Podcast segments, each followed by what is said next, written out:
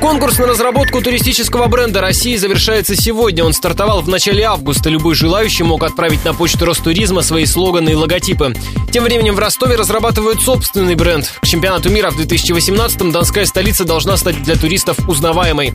Над этим с июня вместе с командой архитекторов, дизайнеров и искусствоведов работают специалисты компании «Город Парк». Бренд собираются продвигать с помощью фестивалей.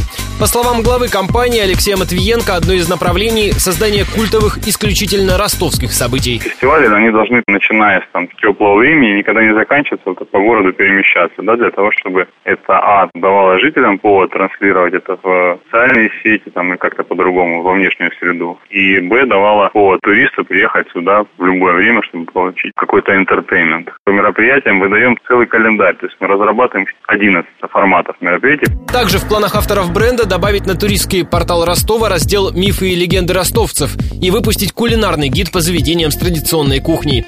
Полную концепцию бренда представят в конце года. Расходы на него составят 2 миллиона рублей.